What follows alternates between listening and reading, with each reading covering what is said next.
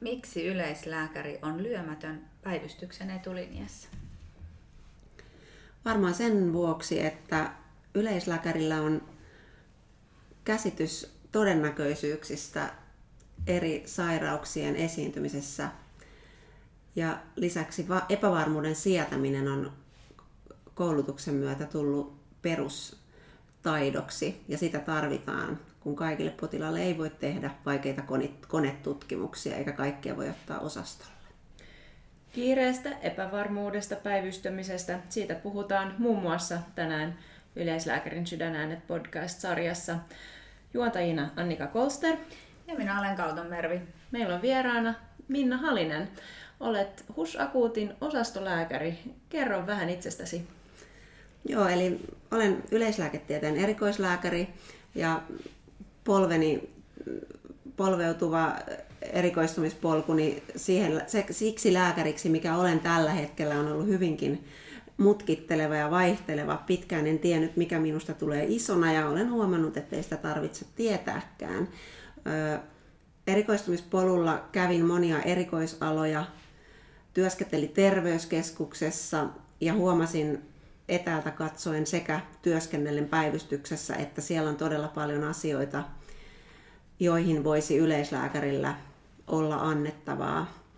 Ja sen myötä päädyin töihin akuuttiin osaston lääkäriksi ja lisäksi on ollut kiinnostunut potilasturvallisuudesta ja työskentelen potilasvakuutuskeskuksessa asiantuntijalääkärinä. Olen myös innostunut erilaisista projekteista, kuten webinaarikoulutuksista. Kaikenlaista mahtuu. Mervi, muistatko sinä ensimmäisen oman päivystysvuoron? En muista ehkä ensimmäistä päivystysvuoroa, mutta muistan sen ensimmäisen, mitä tein maaliskuussa 2008. Ja ei jää yksittäisiä potilaita mieleen, mutta jää se semmoinen tunne, että se oli neljän tunnin päiväpäivystysvuoro ja mä mietin, että miten ihmeessä mä selviän tästä. Ja sen jälkeen, kun se neljä tuntia oli ohi, niin oli tietyllä tavalla aika myös voittajaolo, että mä olin päässyt, päässyt tästä tosi jännää. Ja edelleenkin tavallaan silloin, kun on päiväpäivystysvuoro, niin siinä on semmoinen erilainen lataus siihen työntekijään, että se tietty tunne on sinne jäänyt. Mä muistan ensimmäisen päivystykseni, olin nelosluokan kandi ja, ja tietyllä tavalla omasta mielestäni urani huipulla, koska tiesin asioita, mutta en vielä tiennyt, mitä en tiennyt. Ja, ja kun minulle sanottiin sitten kahden viikon perehdytysjakson jälkeen, että nyt on perjantai-ilta ja sinä olet tämän keskussairaalan yöpäivystäjä ja osastolla on vain yksi paikka, älä ota ketään sairaalaan, äläkä soittele, niin minä jotenkin ajattelin, että tästä on selvittävä. Ja tota, jälkeenpäin ehkä olen ymmärtänyt, että, että näin ei kuuluisi olla ja, ja tiedän, että Minna, olet semmoinen, joka on pyrkinyt tämmöiseen tekemään muutosta. Tämä oli vuonna 2004, niin nyt miltä arki näyttää tällä hetkellä? Joo, onneksi ainakin ne paikat, joihin itse on päässyt tutustumaan, niin arki ei ihan tuolta enää näytä. Toki siihen vaikuttaa myös erilaiset potilasturvallisuusasiat, mihin kiinnitetään huomiota ja myös nuoret fiksut alkavat mölytä asiasta, eli ei yksinkertaisesti niellä enää semmoista vähän niin kuin mahdotonta asetelmaa. Mun oma ensimmäinen vuoro oli sellainen, että olin vähän vanhempi kuin kurssikaverit, olin tehnyt muuta ennen lääkistä ja hain sinne monta kertaa, koska se oli mun juttu. Ja turvallisuussyistä päätin hakeutua turvalliseen paikkaan, eli olin Malmin aikuisten kävelevien terveyskeskuspäivystysvuorossa. Mutta sekin oli tosi jännä ja valitettavasti juuri siinä vuorossa sain kohdata epäasiallista konsultaatiotukea itselleni tai siis tuen puutetta ja semmoista kohtelua, mikä sai jo silloin mut miettimään, että miten ei voi toimia.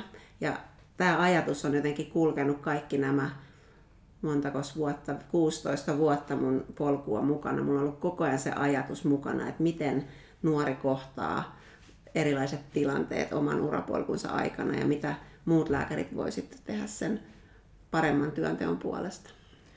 Ja tämä on mun mielestä tärkeää myös huomata tämä, että, että kun teemme jotain ekaa kertaa, onko se sitten eka rakastuminen tai, tai eka kerta, kun uidaan pitkään allas päästä päähän, tai sitten se eka päivystysvuoro, niin se jää pitkiksi aikoihin mieleen. Ja ehkä se vuoro, jota käytiin sitten viime viikolla, niin se, sitä ei ehkä muistakaan. Mutta olet muun muassa ollut mukana kehittämässä tämmöistä yhteispäivystyksen peruskoulua. Kerro siitä lyhyesti. Mikä on ajatus?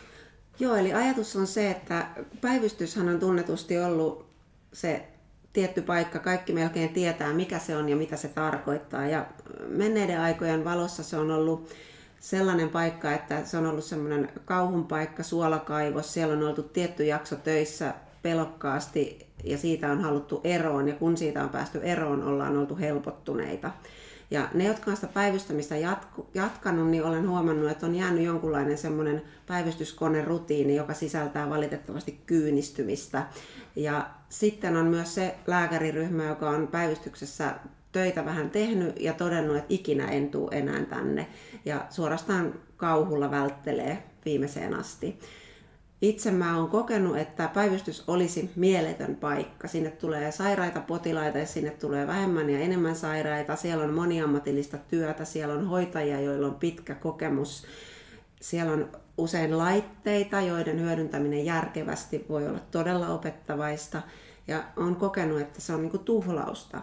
Ja niinpä mun idea tuli sitä kautta, että jos tässä ympäristössä olisi tietyt puitteet nuorella lääkärillä harjoitella lääkäriyttä päivystyksessä, niin se olisi tosi ihanteellista. N-lukua tulee paljon ja on ympärillä valtavasti muiden alojen ja lääkärialan ammattilaisia. Ja tässä olisi helmi, tästä saisi irti, kun tämän järjestäisi tietyllä tavalla. Joo, ja mä ehkä siihen vielä nostan semmoinen, että meillä on erilaisia lääkäreitä. Osa on epävarmempia, osa on rohkeampia. Sitten on erilainen osaamistaso, niin miten sä näet tämän asian, että olisiko tämä hyvä myös huomioida siellä päivystyksessä, että mihinkä ja minkälaiseen pisteeseen nuori lääkäri sijoittuu?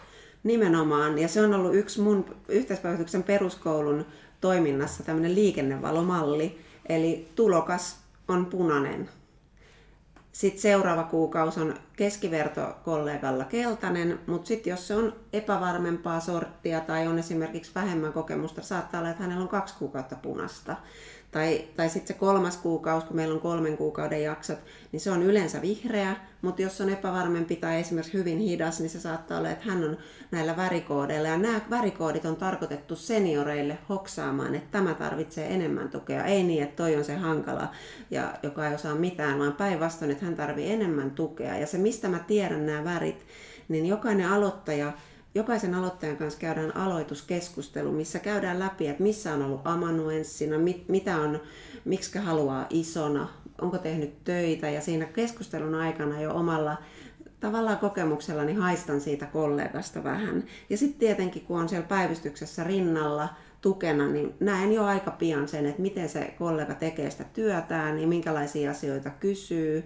Esimerkiksi jos se ei kysy ollenkaan, niin sehän on tunnetusti tämmöinen vähän niin kuin vaaran merkki ja silloin täytyy ohjaajan olla skarppina. Ja tämän alkukeskustelun ja ekojen viikkojen perusteella sitten muodostuisi tämä. Ja se, se kollega, joka on saanut, mulla on ollut monta sellaista kollegaa, jotka on sanonut, että ikinä en olisi lähellekään päivystystä tullut, ellei olisi ollut tämmöistä mahdollisuutta. Ja heidän kanssa on niin kuin pystynyt räätälöimään sen jakson sen kollegan taitojen ja kapasiteetin ja rohkeuden niin mukaisesti. Ja ne on todella tyytyväisiä siihen. Tietääkö nuoret kollegat tästä liikennevaloista tuota, ja miten he suhtautuu siihen? Että, koska voi olla se, että jos meneekin esimerkiksi pidemmän aikaa ja on pidempään punaisella, niin se voi olla myös vähän semmoinen haasteellinen käsitellä. No ne ei tiedä siitä liikennevalomallista eikä ne tiedä minkä värisiä ne on. Se on itse asiassa vain minun oma henkilökohtainen tiedosto, jonne ei pääse edes muut seniorit. Ja mä käsittelen muiden senioreiden kanssa sen sillä tavalla, että, että kollega tämä ja tämä todennäköisesti tarvii vähän enemmän tukea, että voitteko katsoa potilaat läpi ennen kuin lähdet kotiin esimerkiksi, jos on itse vaikka eri paikassa. Ja nuorille mä oon itse ilmaissut sen niin päin, että jopa jakson mainostamisessa me ollaan haluttu tuoda esiin sitä, että että ohjausta on tarjolla ja voidaan räätälöidä se turvalliseksi jaksoksi. Eli se on ollut semmoinen, mitä me ollaan haluttu ainakin niin tarjota. Ja ennen kaikkea turvallista sille nuorelle lääkärille, mutta toki myös meidän potilaille. Mun opiskeluaikoina ei puhuttu päätöksenteosta ja siitä, miten erilaisia, me, mekin toimimme niin eri, eri tavalla stressaavissa tilanteissa. Ja olen itse hoksannut sitten joskus vaikka vaeltamassa nälkäisenä kiukkuisena, että okei, että näin minä reagoin, eikä se aina ollut kauhean kivaa. Mä opetan myös yliopistolla L5 kandia tästä aiheesta ja nimenomaan terveyskeskusnäkökulmaa yrittänyt tuoda tätä. Ja mä huomaan siinä, että kun ei ole vielä kokenut tätä asiaa, niin, niin siihen on vähän vaikea suhtautua. Mitäs Mervi, onko teillä päätökset tekoa opetuksissa mukana? Öö, on jonkin verran mukana, mutta täytyy ehkä tunnustaa, että noussut vasta vähän niin kuin viime vuosien aikana, että tavallaan tämmöinen uudempi asia. Ja siinä on ehkä juuri tämä sama ilmiö, mitä Annika kuvasit, että jos ei tiedä, mitä tietää ja mitä ei tiedä, niin on vaikea arvioida myös sitä omaa epävarmuuttaan. Ja osa suhtautuu siihen hyvin, osa kokee vähän silleen sen provokatiivisena, sanon näin. Ja olette molemmat ollut vetämässä simulaatio-opetuksia. Minkälaisia oivalluksia sieltä on syntynyt? Haluaako Minna alkuun vastata? Joo. Mulla se simulaatiotarina meni niin, että kun olin aikanaan Töölön sairaalassa tekemässä omaa erikoistumisjaksoa, niin pääsin mukaan, vaikka en ollut ortopedian erikoistuva, niin siellä oli poissa ortopedia erikoistuva, pääsin mukaan simulaatioon, joka oli todella autenttinen ja siihen aikaan ihan niitä ensimmäisiä simulaatiolabrassa tehtäviä. Ja se kokemus oli aivan huikea, päätä huimaava. Ja se aitous, minkä sain siinä niin kuin kehoon, niin siis se adrenaliini, jos olisi otettu verikokeita, niin olisi ollut varmaan käsin kosketeltava. Ja se oli mielettömän semmoinen jotenkin avartava tunne. Ja sen jälkeen sitten hakeuduin myös simulaatio-ohjaajakoulutukseen ja sitten on ollut kahdella eli, eli koulut, kahdessa eri koulutuksessa, missä on näitä simulaatioita tehty, siis kymmeniä. Ja se on ollut myös simulaatio sellaisessa ihan ärhäkässä muodossaan, missä on tämmöinen hätäpotilas, niin sekin voi olla liikaa aralle ja vasta-alkavalle lääkärille. Eli meillä on myös alkuun ihan pehmosimulaatio, missä me käydään simulaation toimintaperiaatteita siinä nuken ympärillä, mutta se ei ole autenttinen potilaskeissi. Ja kun me ollaan tehty se valmistava, niin sen jälkeen me tehdään vasta oikea simulaatio näiden siis näiden päivystyksen peruskoululaisten kanssa. Ja he ovat kokeneet sen todella helpottavana, koska jostain syystä, en tiedä onko suomalaiskulttuuria vai onko meidän kasvatuskulttuuri lääketieteessä ollut nöyryyttävää välillä, kun on annettu palautetta vähän ei-rakentavasti, niin he ovat kokeneet, että jos he joutuu liian vähällä tiedolla siihen simulaatiotilanteeseen, niin se ei olekaan opettavainen, vaan se on nöyryyttävä. Ja tätä välttääksemme me ollaan sitten käyty ensin, ensin sitä ihan simulaation tarkoitusperiää sellaisena pehmoversiona. Mä oon kokenut myös simulaatio-opetukset tosi antosana niin opettajana, mutta myös semmoinen, että se opettaa myös opettajaa, koska siellä tulee paljon semmoisia tilanteita, mitä ei ole pystynyt ennakoimaan tai edes miettimään mahdollisesti, niin kuin on oikeasti myös päivystyksessä. Ja meidän simulaatiot pohjautuu aika paljon niihin, mitä terveyskeskuspäivystyksessä tulee. Siellä ei elvytetä joka ikistä potilasta, siellä harva potilas romahtaa, vaan siihen, kun siellä on joku peruselintoimintojen häiriö, johon pitää reagoida siinä kohtaa. Ja tämä on ollut semmoinen, mistä on tullut myös kandeilta se palaute, että on ollut vaikea ajatella, että tällaistahan se työ on, eikä sitä tavallaan akuuttia, mitä joskus esimerkiksi vaikka televisiosarjoista tulee esiin. Näin se on, ja kun on nähnyt näitä oikeita hälytyksiä, niin sehän on kuin sinfoniaorkesteri, että kaikki tietää tasan tarkkaan, mitä tekee ja, ja, ja näin. Ja terveysasemalla, kun se tilanne tulee, niin sitä kokemusta ei välttämättä, tai ei ole sillä tavalla, eikä, eikä sitä ole joka päivä. Joo, ja mä muistan silloin itse, kun valmistun just näissä ensimmäisissä päivystyksistä, että jos olisi ollut kiireetön tilanne tai potilas olisi ollut romahtanut, niin sit mä olisin osannut tehdä. Mutta sitten just se, että kun siellä ollaan siinä välitilassa, niin siinä tuli se ongelma, että mitäs tässä kohtaa toimitaan, mikä oli aika hämmentävää vielä sen kaiken muun epävarmuuden lisäksi. Ja mulla onkin hyvä työkaveri sairaanhoitaja on ollut pitkään ja muistan, kun hän tuli sinne terveysasemalle sanoi, että, että voi kun tulisi joku todella paha tilanne, niin tietäisin miten toimia, mutta kun tämä yleislääkärin päivystys, niin se on semmoista niin kuin höttöä ja möttöä ja kaikenlaista kysymystä ja, ja, ja niin kuin hyvinkin esimerkiksi omalla asemalla, niin usein potilas tar- tapaa ensin sairaanhoitajaa, joka sitten tarvittaessa konsultoi lääkäriä. Mutta mä kysyisin Minna, tuossa niin kuin, kuten Mervi sanoikin, niin, niin päivystyshän on, on, on, on semmoinen paikka, jossa sattuu ja tapahtuu ja siitä tehdään TV-draamaa. Mitä se yleislääkäri tuo päivystykseen? Joo, erittäin mieleinen kysymys ja asia, jota olen halunnut kovasti tuoda esiin, koska no, perustelen tässä kohta kun kerran. Eli tota, yleislääkärillä tosiaan, niin kuin siinä ihan alussa sanoin, niin on hahmotus todennäköisyyksistä niin kuin todenmukaisempi. Mulla on kanssa erittäin hyvä ortopeditraumatologi kollega, jolta kysyin kerran apua tämmöiseen hoidon tarpeen arvio-ohjeeseen, ja hän työskentelee itse Töölön tapaturma-asemalla. Niin hän sanoi mulle, että en mä osaa auttaa, että mulle tulee 10 prosenttia niitä vaikeimpia tänne pureskeltuna, niitä mä hoidan, en mä osaa auttaa. Ja sitten aloin tajumaan, että totta, että se on yleislääkäri, joka hahmottaa sen perspektiivin. Okei, jotta se yleislääkärin perspektiivi perspektiivi olisi aivan niin kuin lähempänä sitä todellisuutta, niin se toki vaatisi sen, että työskentelisi monenlaisilla alueilla myös siellä päivystyksessä. Mutta esimerkiksi maalaisperiφerian terveyskeskuspäivystys on juuri sitä. Sinne tulee niitä vakavia. Ja se on yksi syy, minkä takia mun mielestä se hoidon tarpeen arvion ymmärtäminen todennäköisyyksien vinkkelistä ja toinen se epävarmuuden sietäminen ja sen sietäminen, että ihan kaikista potilaista ei tarvitse tehdä niitä vaikeita, monimutkaisia, kalliita konetutkimuksia, vaan että tavallaan yleislääkäri toisi semmoisen luoton siihen, että kun potilas ei ole sairas tiettyjen merkkien valossa, niin hänet on turvallista kotiuttaa ja käyttää esimerkiksi sitä seurantaa diagnostisena välineenä ja antaa ajan hieman kulua. Joo, ja tässä on tullut jo esiin, että on päivystyöstyötä tehnyt paljon ja toisaalta mainitsit, että on ollut polveileva ura, mutta mikä on ollut sun ensimmäinen työpaikka, missä olet tehnyt lääkärin työtä? Joo, no tämä oli sellainen, mulla on vähän niin kuin erilaisia paikkoja. Yksi, minkä mainitsin, oli se turvallinen valintani Vitosen kandina Malmin terveyskeskuspäivystyksessä ja sen mä ehkä koen, että se oli mun ensimmäinen semmoinen työvuoro. Ja se ei ollut kauhean positiivinen kokemus, vaan se oli ehkä aika traumaattinen, koska sain puhelimessa hyvin asiantonta kohtelua ja päätyi itkuun sekin kerta. Mutta mun semmoinen ensimmäinen työpaikka, missä mut otettiin vastaan ja sain oikeasti lääkärin palkkaa, kuukausipalkkaa, niin oli terveyskeskus. Ja se, miksi haluan sen tässä tuoda esiin, oli, että olen aina ollut kiinnostunut päivystyksestä ja en tiedä, oliko tällä ER-sarjalla merkitys, rakastin sitä yli kaiken ja jollain tavalla tykkäsin siitä actionista, enkä pelännyt sitä.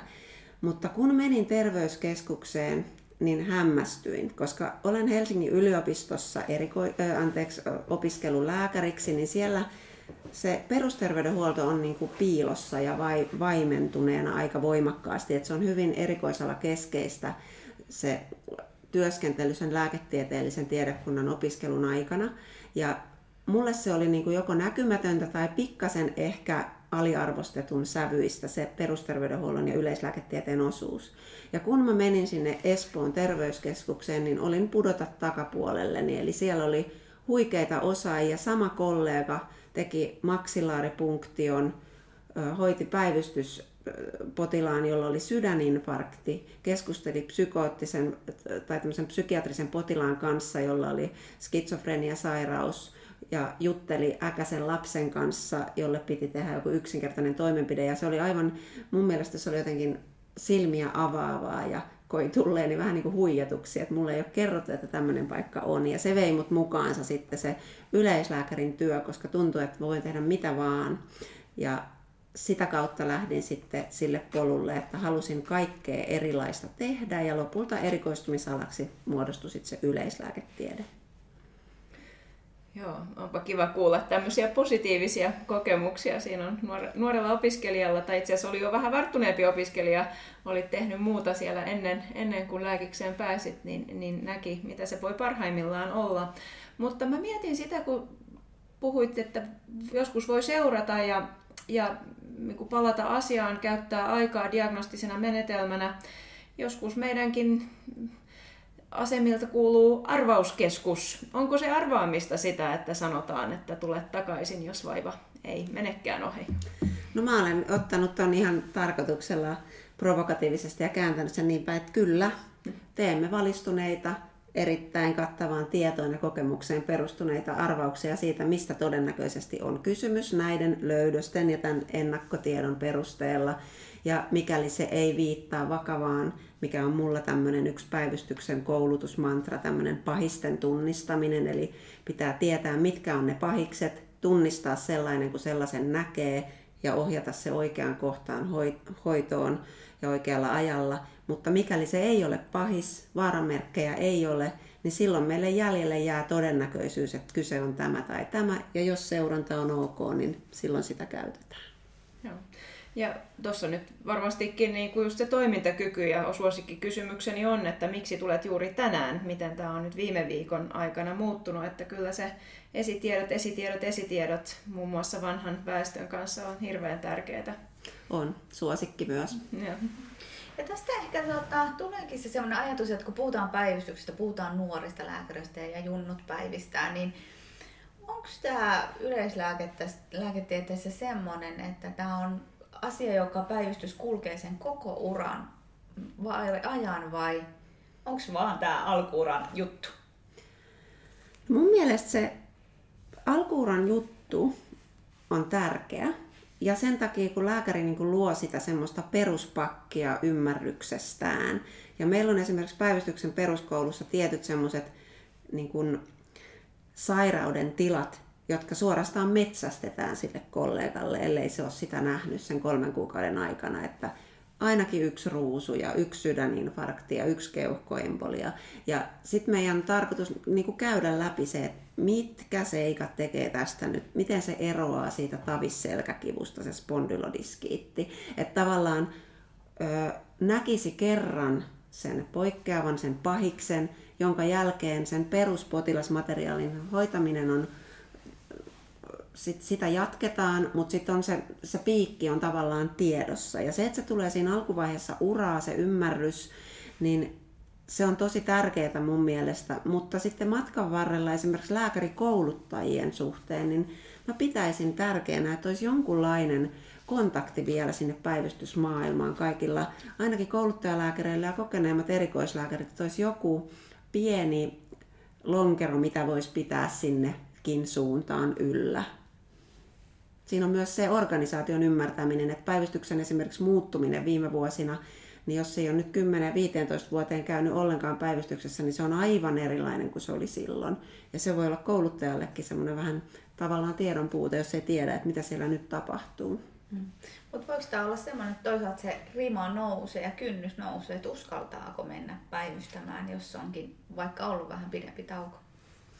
Toi on varmaan just se, mikä tämän yhteispäivystyksen peruskoulunkin niin perusajatus on ollut, että sitä rimaa lasketaan niin alas, että voitaisiin niin tehdä se ympäristö niin turvalliseksi, että uskaltaisi. Ja myös seniori ja, ja niin kuin kokeneempi lääkäri voisi tulla.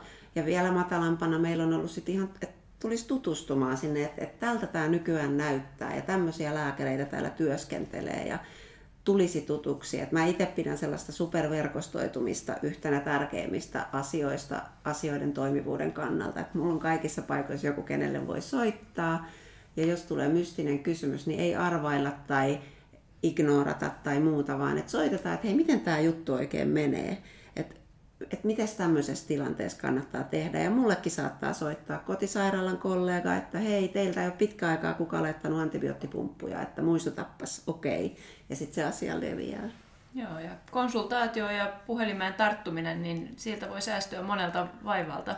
Todella, todella. Me tehtiin tuon puhelinasian suhteen pieni seurantatutkimus Jorvin päivystyksessä, eli me luettiin lähetteitä, minä ja toinen kollega oltiin tässä niin kuin nämä vertailuanalysoijat, tai ei analysoijat, vaan jotka luettiin niitä lähetteitä. Sitten meillä oli tietyt kysymykset, mihin vastataan, että olisiko puhelulla esimerkiksi voitu välttyä tältä päivystysläheteeltä, oliko tämä tarpeellinen vai ei, niin sillä oli kyllä merkitys. Ja se, että siihen puhelimeen vastaa päivystyksessä nimenomaan päivystyksen tuntia, eikä esimerkiksi suppeen erikoisalan osaaja. Että jos vaikka miettii päivystykseen lähettämistä, niin missään tapauksessa ei ole järkevä soittaa esimerkiksi ortopedian konsultille, vaan se on nimenomaan joku päivystyksen henkilö, joka tietää sen päivystyksen tilanteen ja prosessit ja, ja näin.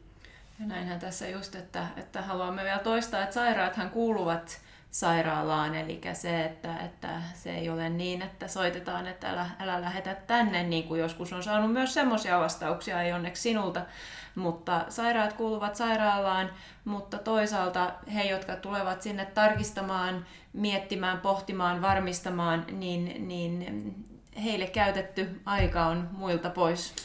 Joo, se on kyllä totta. Ja tuota luottamusta siihen esimerkiksi lähettämisen tarpeeseen väitän, että voi saada tämmöiseltä päivystyksen työskentelyjaksolta.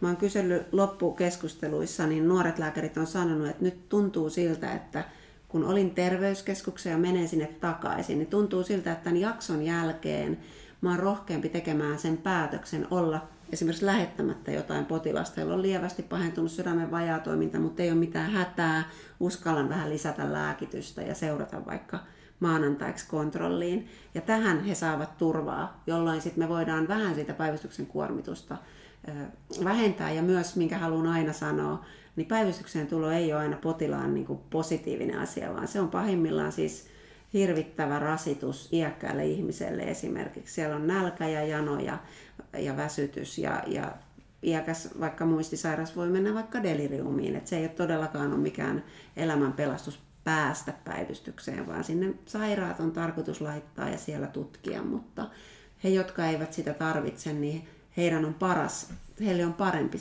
se hoito saada sitten jossain muualla. Ja päivystyksen yhteydessä, niin kuin tässä on tullutkin esiin, niin tavallaan se semmoinen työn hallinnan tunne on aika olennainen ja toisaalta ehkä myös se semmoinen rajaaminen. Millaisia ajatuksia sulla on tähän? Hmm, joo, on aika paljonkin ajatuksia.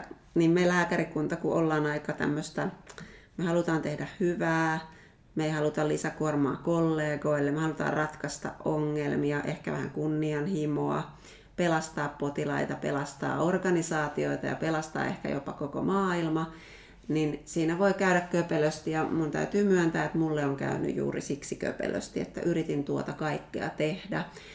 Ja kun mä menin sellaiseen maailmaan töihin, mistä puuttui moni sellainen asia, jotka itse koin, että ne olisivat hyviä juttuja, niin se tavallaan se ideoiden runsaus ja se prosessien muuttamisen tarve, potilaiden määrä, ehkäpä kollegojen ylikuormitus, juniorien ilmaisu siitä, että kuinka jotkut asiat voisivat olla paremmin, niin mulla se löi vähän niin kuin yli, että mulla oli niin paljon ideoita ja tahtotilaa tehdä muutoksia, että unohdin, että mulla on yksi henki ja 24 tuntia vuorokaudessa. Ja tämä rajaaminen on erittäin tärkeä kysymys, mutta tässä sitten on pakko ottaa puheeksi tämä paljon meitä lääkäreitä puhuttanut aihe, eli lääkäreiden johtaminen. Eli se on todella tärkeää, että lääkäreitä pystyttäisiin johtamaan juuri sellaisina, minkälaisia he ovat, eli tietää nämä riskit maailman pelastamistarpeista. Ja itse ainakin koen, että se rajaaminen tulee iän myötä, mutta soisin, että nuoret lääkärit oppisivat sen vähän aikaisemmin kuin keski-iässä. Joo, olet itse toipumassa ja, ja, ja varmasti olet oppinut paljon asioita, mutta miten tunnistaa ja miten reagoida, jos herää epäilyä tai, tai huolta kollegan jaksamisesta? Itse on nyt tällä hetkellä vahvasti sitä mieltä, että pitäisi olla koneisto organisaation puolelta, joka ensinnäkin estää sellaiset niin kuin vakavat mahdollisuudet. Ja lähdetään siitä, että meillä on tapahtunut toki näitä päivystysasetuksia on muutut, muuttunut, että on tullut tämmöiset pakkolevot ja muut, mutta myös huomion kiinnittäminen siihen, että mikä on hyvä juttu. Meidän lääkäreiden kulttuurissa on aikaisemmin ollut niin, että on suorastaan elvistelty ja kehuskeltu sillä, että miten paljon tekee päivystyksiä tai kuinka monen tuntiin ei ole nukkunut tai kuinka kauheassa kunnossa on mennyt töihin kipeänä. Eli tämmöiset asiat on ollut ja nythän se on niin lähinnä noloa, että me ollaan todella siis semmoisia asioilla ylpeilty. Niin tämmöinen kulttuuri pitää vaan niin kuin isolla luudalla lakasta pois. Ja mä esimerkiksi harrastan semmoista, että mä kehun nuoria, jotka pitää kesälomaa. Mä kehun nuoria, jotka lähtee ajoissa töistä. Ja mä kehun kaikkia näitä ratkaisuja, joita mä en ole itse osannut aikaisemmin tehdä. Ja toivon, että se pikkuhiljaa uutena kulttuurina tulee. Ja jos huoli herää, niin mun mielestä se, kellä se huoli herää, niin se voi aina ensimmäisenä keskustella, mutta seuraavana siinä pitäisi olla organisaation johto, joka puuttuisi siihen. Joo, ja mä sen verran nostan tavallaan, että päivystystyö on aika usein semmoinen, mitä jollain tavalla herättää gloriaa ja ihailua. Ja toisaalta just niin kuin puhuttiin, että sieltä tulee sitä semmoista hyvää fiilistä. Mutta siinä on juuri tämä tämmöinen niin kääntöpuoli, että sitten se voi olla, että se ei olekaan se semmoinen, mikä on kokonaisuudessa, mikä mittaa sitä omaa osaamista ja pärjäämistä Mm, miten sä asettaisit sen päivystyksen semmoisena osana työtä, koska selkeästi on tullut se, että se on var- vankka, mitä me tarvitaan siihen meidän osaamiseen, mutta tavallaan tämän uuden kulttuurin mittasuhteisiin? Joo, toi on tosi hyvä kysymys ja mä toivon, että sen ajatuksen levittäminenkin nyt tulisi paljon puheeksi. Mä ajattelisin näin, että kaikille lääkäreille soisin jakson päivystyksessä. Eli mä haluaisin, että me voitaisiin jatkossa toivottaa ihan oikeasti lämpimästi tervetulleeksi myös ne kollegat, jotka on todennut, että tonne en todellakaan mene. Että tosi pelottava paikka. Mä haluaisin, että semmoinen loppuisi ja kaikki voisi tulla edes jaksolle. No entäs sitten ihan valmiit lääkärit, erikoislääkärit, niin mä näkisin, että ne päivystyslääkärit, jotka työskentelee ihan kokonaan päivystyksessä, niin heidän työn kuva pitäisi muodostaa siten, että siihen kuuluisi erilaisia asioita. Siihen kuuluisi rivityötä, sitten siihen kuuluisi tämmöistä niin strukturoitua ohjaamista, mikä, mikä niin kuin sisältäisi myös valmistelemisen, kouluttamisen valmistelemisen. Voisi nuorten kanssa ihan rauhassa tai simulaatioita tai muita. Ja sitten hallintoa, mikä voisi olla ohjeiden päivittämistä, omaa opiskelua. Eli että siinä olisi tämmöistä rytmitystä. Eli se ei voi olla koko ajan sitä, että etulinjassa tekee töitä ja yrittää siinä sivussa rääppiä ne kaikki muut kasaan, mitä tosiaan itse tuli tehtyä. Vaan että se olisi tämmöistä jaksotettua, että jos sä tiedät, että sulla on hallintoviikko, sä tiedät, että sä nukut joka yö niin kuin pieni possu hyvin, eikä tarvii yhtään valvoa. Ja saat mennä vaikka vasta ysiksi töihin, koska sitä aikaa on todennäköisesti tullut kuitenkin annettua organisaatiolle toisina päivinä. Ja tämä olisi ehkä niille päivystyksessä työskentelijöille. Mutta sitten ne kollegat, jotka työskentelee esimerkiksi pääkaupunkiseudun terveyskeskuksissa, yleislääkärikollegat, niin siellähän ei ole päivystyspotilaita samalla tavalla kuin vaikka Keski-Suomessa, niin mä näkisin tulevaisuudessa hedelmällisenä tämmöisen vaihtoehdon, että, että kollega voisi tehdä esimerkiksi yhden päivän viikossa päivystyksessä jonkunlaista roolia. Mikä se olisi? Olisiko se vaikka yleislääketieteen kouluttaja vai tekisikö kenties itse ihan vuoron siellä silloin tällöin, niin että se olisi turvallisempaa, koska tiedän, että se kauhu ja pelko päivystyssä kohtaan on, on käynyt nousemaan viime aikoina ja se ei ole hyvä asia, koska yleislääkärit osaa. Kaikki yleislääkärit, jotka on tullut mun, mun tulon jälkeen tuonne päivystykseen töihin, niin ne on ollut epävarmoja, mutta ne on ollut tosi hyviä ja taitavia. Joo, kuulostaa hyvältä aikamme on loppumassa. Mä kysyisin Minna, tiedän, että harrastat muun muassa Harry Potter on sun suosikki. Mitä Harry Potter voi tuoda päivystystyöhön? Mitä sieltä maailmasta? Joo, toi on myös hyvä kysymys.